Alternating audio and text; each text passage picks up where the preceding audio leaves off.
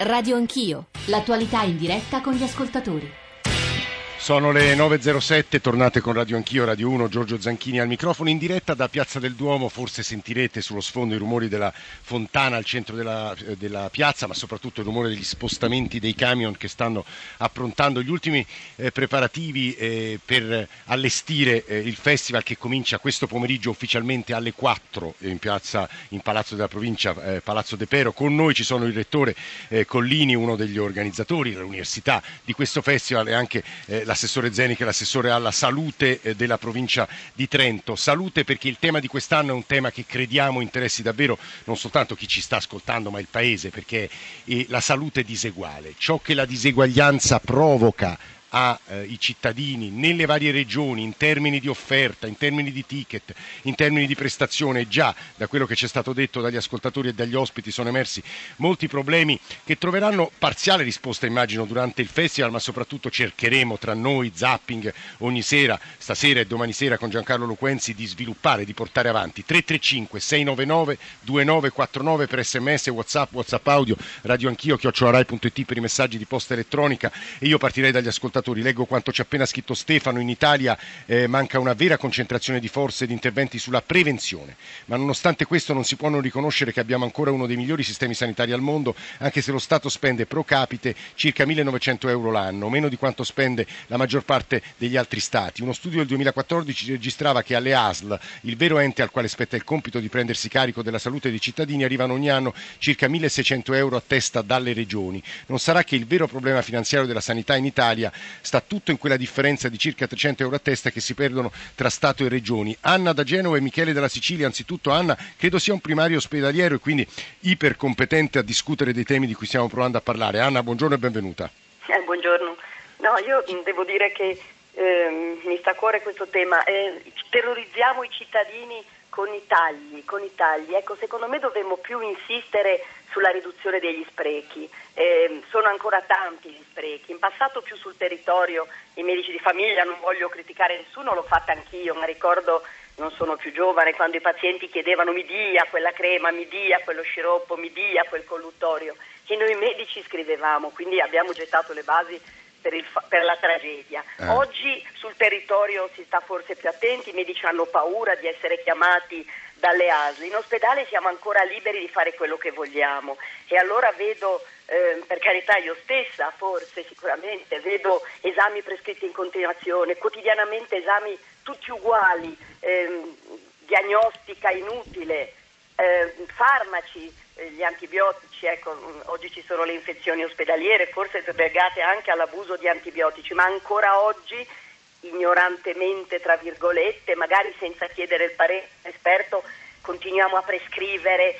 Ecco, io credo che dovremmo appunto non terrorizzare la gente con i tagli, io credo che nella appropriatezza e nella correttezza ci stia il risparmio. Inoltre anche adeguare il personale medico e paramedico, un medico in più in un reparto di 50 letti eh, determinerebbe sicuramente una riduzione delle degenze, perché eh, le degenze sono ancora troppo lunghe, cioè noi ci nascondiamo dietro le persone che sono ricoverate per problemi sociali, è vero, queste ci sono, perché chi non ha casa va al pronto soccorso ed è accolto ed è ricoverato in un reparto in genere di medicina. Quindi a età oggi, non soltanto, ho anche letto dei dati, eh, dottoressa, che mettono in correlazione, guardo il rettore Collini, la disoccupazione con il disagio mentale, ad esempio, c'è una correlazione certo, strettissima. C'è, c'è, eh. c'è la disperazione oggi, in effetti, c'è la disperazione e, e quindi è la sanità, l'ospedale direi, accoglie tutti, è giusto. E quindi eh, abbiamo una parte di, di, di, pazienti che davvero non riusciamo a dimettere perché non hanno casa, perché sono extracomunitari senza residenza, quindi ricoveri di mesi,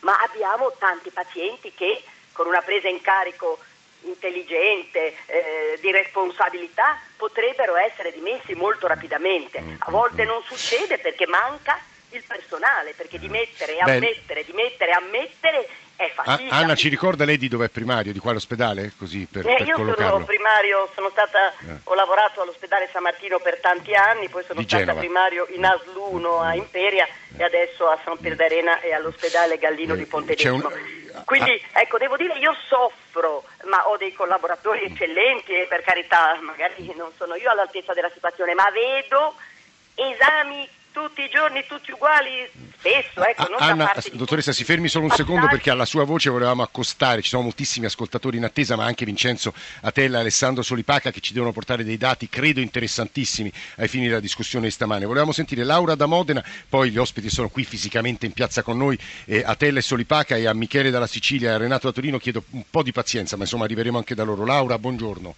Eh, buongiorno, ecco, appunto sono Laura, chiamo da Modena ho 70 anni e per pochissimo esco dalla fascia eh, che non pagherebbe il ticket e quindi io pago tutti i ticket. Eh. Allora volevo dire che già da tempo io ho eliminato tutta la prevenzione perché per me la sanità è diventata troppo costosa e anche poco accessibile. E parliamo dell'Emilia Romagna. E parliamo dell'Emilia Romagna. Io guardi, mi sono convinta che che si, che si, cerchi proprio di diminuire gli anni di vita perché i vecchi eh, sono troppo costosi. Oddio, io Mi sono convinta eh, di questa cosa. Non, so, non sono in grado di rispondere, però noi abbiamo comunque un, una longevità tra le più alte del mondo, Rettore, guardo lei, ora non... Sì, infatti, eh, troppo eh, lunga e si cerca di farci vivere di meno perché costiamo troppo, questa no, speriamo di no. Laura, la fermo, allora, Rettore Collini e poi l'assessore Zeni e poi andiamo dagli altri Ma guardi, eh, due cose, una è che è stato citato prima, l'Italia è un paese che ha una sanità molto efficiente, soprattutto se poi guardiamo i risultati in termini di aspettativa di vita, che è straordinariamente alta, fra le più alte del mondo. Uh, perché in Italia si spende poco per la sanità, sì. no? cioè nel senso rispetto ad altri paesi. Quindi sì. il tema degli sprechi sicuramente c'è, però è anche vero che questo ci fa pensare che complessivamente il nostro sia un sistema che forse spreca meno di altri. Eh, detto questo, è verissimo, è quello che dicevamo prima, eh, il tema della domanda impropria eh, di prestazioni è, è il tema fondamentale in sanità, cioè, se, però anche nella diagnostica è molto facile dopo dire che un esame era inutile per il paziente esatto. e questo diventa inutile nel momento in cui l'esito uh, del, del, della diagnostica è confortante che non ha niente, quindi c'è anche un elemento psicologico. È stato detto una cosa molto importante prima eh, sul rapporto fra uh, occupazione e, e, stato di salute. Sì. Eh, è un tema di inclusione sociale. Eh, quindi eh, società che hanno grandi diseguaglianze e che hanno oh, scarsa inclusione sociale eh, mostrano dati peggiori eh, di altri. Il nostro paese Aggiungo, tutto sommato... Rettore, poi le ridò la parola, un esempio. Gli Stati Uniti, che sono uno dei paesi con il reddito pro capite più alto del mondo, ho visto che in alcune aree hanno, eh, e con lo stesso eh, reddito pro capite di alcuni paesi centrafricani o centramericani, in realtà hanno un tasso di, eh, di longevità molto più basso di quei paesi perché dipende da altri fattori. Certo, dipende da questi fattori, poi dipende dipende anche dallo stile di vita, eh, esatto. eh, dal, dalla, insomma, dalla, cultura anche alimentare, ad esempio, questo è molto importante, oggi questo lo sappiamo benissimo. Uh, però questo aspetto dell'inclusione sociale è importante, una società con grandi diseguaglianze, con grandi differenze, che respinge eh, fette grandi della società nel non includerne, poi produce, a, a, produce risultati peggiori. Assessore, assessore Zen, assessore della salute della provincia di Trento. La dottoressa Anna ha centrato esattamente il punto oggi. Di fronte ai cambiamenti demografici in atto, l'invecchiamento della popolazione, l'aumento delle cronicità, noi dobbiamo prendere atto che il nostro modello, quello che è, si è incentrato molto sull'ospedale, sta, necessita di cambiare. Dobbiamo investire in maniera molto forte sui servizi sul territorio, sull'integrazione ospedale-territorio, puntare le strutture intermedie in modo che possa dimettere eh, prima le persone, eh, però in strutture di supporto e non le rimando a casa, I medici di medicina generale che devono lavorare in gruppo, gli infermieri di comunità, sempre di più la figura dell'infermiere sarà di supporto anche a domicilio per assistere. In questo modo possiamo dare più risposte alle persone che hanno i problemi veri, i drammi delle famiglie. Però questo è possibile su un territorio come il vostro, immagini Ma non è, Napoli, non è così, Roma, non immagini... è così, guardate che eh, se non facciamo questo siamo eh, destinati a un, a un, declino, a intasare gli ospedali, a non dare risposte, a non dare risposte alle signore come quella che ha chiamato l'ascoltatrice. Ecco perché è assolutamente necessario e questo comporterà dei risparmi per l'ospedale, perché ci saranno accessi più appropriati effettivamente per i casi comple- eh, che necessitano di una cura acuta complessa complessa e, e, quindi si deve riorganizzare capendo che non si può avere tutto ovunque, le cose più complesse, se devo farmi operare da un tumore devo andare nel centro specializzato che è la casistica, sì. dall'altra invece sui territori devo avere le risposte alle, alle problematiche Su che ci sono credo siano molto interessanti le cose che stanno per dirci Alessandro Solipaca e Vincenzo Atella. In questi giorni qui a Trento, incrociandosi con economia e salute saranno presenti come ogni anno premi Nobel, ministri, ovviamente la ministra Lorenzin, ma ci sarà anche il ministro Padoan per parlare di economia, anche di attualità immagino, e però ci saranno degli interventi molto tecnici e molto utili, credo. Alessandro Solipà, che è il direttore scientifico dell'Osservatorio Nazionale sulla Salute dell'Università Cattolica eh, di Roma, per l'Istat eh, ha eh, approntato e studiato alcune ricerche sulle regioni italiane, a mio avviso molto, non soltanto utili, ma molto importanti. Solipaca, buongiorno e benvenuto. Buongiorno, grazie, buongiorno a tutti. Così come saluto il professor Atella, Vincenzo Atella che è il direttore del CEIS, il Center for Economic and International Studies di Tor Vergata, insegna anche a Stanford e a sua volta eh, ci ha dato degli studi sull'impatto dei ticket sulle decisioni dei medici e sul consumo di farmaci molto importanti. Professor Atella, buongiorno anche a lei. Buongiorno. Entrambi parteciperanno a incontri insomma, molto attesi in questi giorni. Vorrei partire proprio dal professor Atella perché il suo intervento può ricollegarsi con quanto stavamo dicendo, ticket, eh, prestazioni, eh, dissuasione, eccesso eh, di prestazioni che vengono appunto per il timore degli stessi medici eh, poi prescritte. Ecco, ci aiuti anche a, sulla base dei numeri e delle ricerche a capire come funziona e, e i punti deboli del nostro sistema. Professore. Eh, sì, dunque il, il ticket mi permetta diciamo, sì. 10 secondi di, eh, per capire meglio il problema. Il ticket in Italia è stato, come ovunque nel mondo, eh, venne introdotto semplicemente per cercare appunto, di ridurre la domanda inappropriata di, di, di, esami diagnostici piuttosto che di utilizzo dei farmaci. Però nel, negli anni poi si è trasformato in realtà come fonte di finanziamento per, per le regioni e per le altre, venendo in qualche modo snaturato dal, dal suo obiettivo diciamo, principale. E, nella realtà pratica eh, quello che gli studi dimostrano è che ovunque ci sono dei ticket, eh, oltre sicuramente a esserci una riduzione di domanda inappropriata, purtroppo però si registra anche una riduzione di domanda di servizi sanitari che può essere invece utile. Cioè le persone non si curano più, questo ci sta dicendo. No, infatti cioè, non sono sicuramente la cosa migliore da, da, da, utilizzare se uno vuole garantire poi lo stato di salute alle, alle persone. Oramai insomma, c'è una vasta letteratura internazionale che, che, che, che lo prova e poi ripeto eh, basta che lei parli con qualunque persona impegnata all'interno diciamo, delle ASL che vive la sanità giorno per giorno, le potrà tranquillamente dire che diciamo, il processo politico che ha governato il ticket poi alla fine è stato soprattutto troviamo risorse extra per finanziare la... Però l'alternativa la qual è, professore, laddove il sistema diciamo, di welfare arretra? Il, eh, dunque la, la, l'alternativa, l'alternativa, qual è? L'alternativa eh, sicuramente deve essere un qualche cosa che eh, de- deve guardare mo- molto più alla, alla, alla prevenzione. In, in questo, cioè, le persone che mi hanno preceduto sono sì. state dette tante cose sulle quali io, io, concordo. La cosa che vorrei che mi premerebbe adesso sì. diciamo, mettere in evidenza, che sarà sì. poi più o meno anche quello di cui parlerò domenica a Trento, è che l'unico modo per garantire la sostenibilità di un sistema che tutto sommato, come è stato detto, è uno dei migliori al mondo per, sotto tanti punti di vista, forse una delle poche eccellenze a livello di sistema paese che noi possiamo vantare in questo, in questo periodo nel mondo, è che dobbiamo smettere di pensare e guardare alla sanità come un problema di oggi per domani. Cioè noi, tutto quello che è stato fatto fino ad oggi in sanità, o la stragrande maggioranza, sono sempre provare a mettere delle pezze rispetto a problemi convincenti che ci hanno Che vuol modo... dire prevenzione però, professore?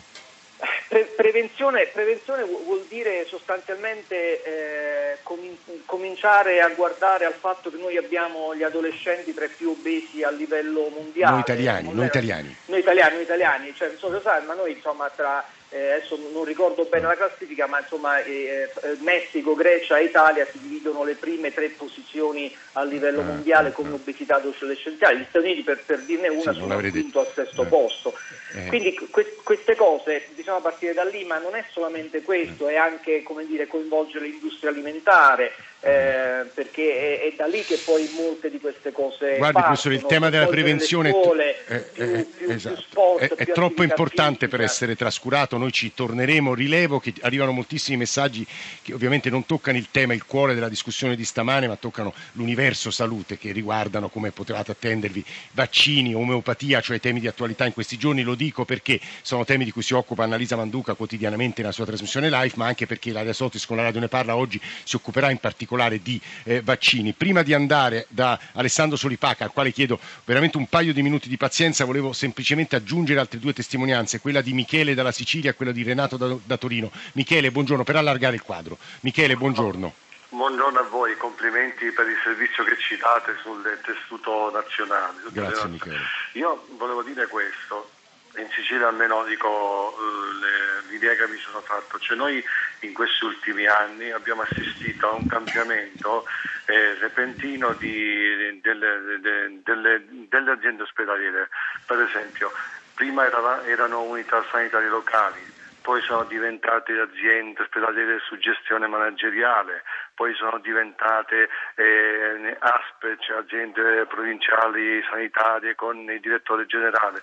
Diciamo che tutti questi passaggi all'interno di un contesto della salute non hanno fatto bene, quindi il privato in un certo senso si è avvalorato di questo e quindi sono diventati più numerosi gli centri accreditati. Eccetera, questo è interessante, poi con l'assessore qui Trentino discuteremo anche di questo rapporto privato-pubblico in Italia. Eh. È un rapporto insomma, che bisogna andare a vedere, bisogna andare a analizzare. E poi un'altra cosa che voglio dire è questo qua. Io almeno eh, sono... Eh, eh, lavoratore in fisioterapia, sono eh. un operatore della riabilitazione e lavoro in un'azienda provinciale di Palermo, eh. in un ospedale per il sì. Ora, io quello che volevo dire è questo qua, cioè, io vedo che eh, c'è un, un scollamento fra territorio e ospedale. Basti pensare che in, nei pronti soccorsi arrivano eh, anziani. Sì, esattamente, no, questo è, è, credo il punto almeno in alcune aree geografiche italiane, l'assessore Zeni lo diceva molto bene pochi minuti fa. Guardi, mi permetta soltanto di sentire anche Renato da Torino e poi davvero vado da Solipaca al quale chiedo scusa per la lunga attesa. Renato da Torino, se ci riesce concisamente. Buongiorno, signor. complimenti per la trasmissione, avete centrato in pieno, avete fatto degli ottimi ragionamenti sono soddisfatto della trasmissione. In sintesi però il mio messaggio era legato a fatti reali, concreti, che credo che vivano tutte le persone come me che hanno raggiunto, no, io dico tra virgolette, una certa età, che poi eh. si trovano a guardare i loro anziani, con naturalmente anche i loro problemi che sono diventati enormi in rapporto a quello che è accaduto in Italia durante, come dice lei, il periodo della crisi. Eh. In sostanza mia madre aveva 80 anni, io ero in mobilità, in cassa integrazione, difficoltà, difficoltà, quindi dovevo, mamma stava male, la portavano al pronto soccorso, rimaneva 8-9 ore in, in sala d'attesa, poi veniva ricoverata in urgenza, in pratica l'ho presa per i capelli 3-4 volte, poi la terza volta è andata a finire in uno di questi posti dove fanno riabilitazione e dopo tre giorni è mancata. A me, a me rimarrà sempre purtroppo eh, un grande rammarico per non avere potuto co- collaborare più attivamente a aiutare questa donna, perché di fatto io quando poi l'ho lasciata in questi luoghi mi sembrava di lasciare mia mamma in un luogo no, dove guardi, la morte Renato, lei, lei sta raccontando una storia che è comune a, quasi tutte le persone che stanno qui e che ci stanno sentendo. Poi, tra l'altro, il tema del pronto soccorso, poi lo guardo l'assessore qui di fronte a me, dovremo tornarci. Io consegno ad Alessandro Solipaca, lo ripeto, direttore scientifico dell'Osservatorio Nazionale sulla Salute, ma anche responsabile dell'Osservatorio sulle regioni italiane dell'Istat, eh, storie che arrivano da tutta Italia. E capisco che sia difficile riassumere in quattro minuti ricerche di anni, però ci dicono qualcosa le voci che stiamo ascoltando. Solipaca, di nuovo. Buongiorno. Eh, sì, sicuramente ci dicono qualcosa, ci confermano quello che in realtà dicono già i dati. Eh, al, dal punto di vista territoriale noi abbiamo dei, dei, degli, dei divari molto, molto, forti nel nostro Paese. Eh, a proposito di Trento, la provincia autonoma di Trento è quella che ha la speranza di vita più alta in Italia, 83,5 e la differenza con la Campania è di ben tre anni perché la Campania eh, un uomo che vive una, una, persona che vive in Campania può sperare di, di vivere 80,5 anni, quindi c'è un divario di tre anni che è molto, sì, se ci pensiamo bene, elevatissimo. Tra l'altro i dati ci dicono anche che purtroppo questi differenziali eh, nel corso degli anni, perché abbiamo fatto anche un'analisi in serie storica, non solo non diminuisce, ma addirittura si aumenta o a volte viene, si cristallizza. Quindi diciamo è un trend che non tende a migliorare e che quindi è sicuramente mo- molto preoccupante. E devo dire che questo poi eh, fa il paio anche con, con, un altro discorso, che sono i divari sociali, eh, perché noi sappiamo che nel nostro paese anche da questo punto di vista ci sono dei forti divari. Per esempio un maschio laureato può sperare di vivere 82,4 anni, mentre un, maschio con licenza elementare 77. Quindi il Questo è divario ancora di, più di grave, speranza di vita 5 è anni. 5 anni, esatto. E per le donne più o meno lo stesso, un po' meno il divario tra laureate e il titolo di studio basso sono circa 3 anni, ma insomma sempre, sempre molto, molto sostanziali. Solipaca, per, Ah. per essere molto semplice, le faccio una domanda. Il laureato vive di più perché sa a chi rivolgersi quando si ammala, suppongo, o anche che Sì. stile di vita assumere nel corso della sua vita, insomma, ha più conoscenze, questo è il più. Esattamente, Eh. guardi, per, in onore del Festival dell'Economia gli economisti direbbero che i laureati sono in grado di massimizzare, di ottimizzare meglio la loro funzione di utilità, in questo caso l'utilità della salute, quindi sicuramente si muovono meglio, fanno, eh, hanno degli stili di vita, dei comportamenti salutari e fanno prevenzione più degli altri. E questo ce lo testimoniano anche i dati, non è solo un fatto teorico ma è anche un fatto effettivamente riscontrabile dai dati. E poi c'è anche l'altro tema del- della disabilità, perché anche lì le differenze pesano moltissimo nell'offerta di, di- di servizi per i disabili nel nostro paese, giusto Solipaca? Sì, certo, certo, e anche questo le- vale anche per la disabilità e vale anche per, la- per l'offerta di strutture, per esempio di presidi residenziali sono sicuramente più elevati nel, nel nord che nel mezzogiorno. E, mh, quindi sicuramente, e poi devo dire che anche dal punto di vista del finanziamento ci sono dei divari non spiegabili con i bisogni di salute potenziali, nel senso che molte regioni ricevono un finanziamento pro capite superiore a quello che, fa- che giustificherebbe le loro condizioni di salute. E Solipaca, io eh, la devo interrompere perché stiamo per dare la linea al giornale radio, però ovviamente lei ha perfezionato e aggiunto degli elementi rispetto alle testimonianze degli ascoltatori un po' da tutta Italia, alle riflessioni di Collini e Zeni che sono qui con noi, a quelle del professor Atella, però le chiederei la cortesia di rimanere giusto qualche altro minuto subito dopo il giornale radio per chiudere questo discorso sulle regioni italiane, perché noi abbiamo parlato molto di prevenzione, ma dobbiamo approfondire questo concetto e soprattutto dobbiamo spiegare perché l'offerta e l'organizzazione di alcune regioni è più efficiente o molto più efficiente di altre, cioè in termini pratici anche le buone pratiche che una regione potrebbe fornire a un'altra regione, forse il Trentino in questo senso aiuta molto. Siamo in diretta da Piazza Duomo a Trento, Festival Economia 335 699 2949, ricominciamo insieme con le voci di voi ascoltatori e le voci degli esperti che abbiamo pensato di invitare qui in piazza.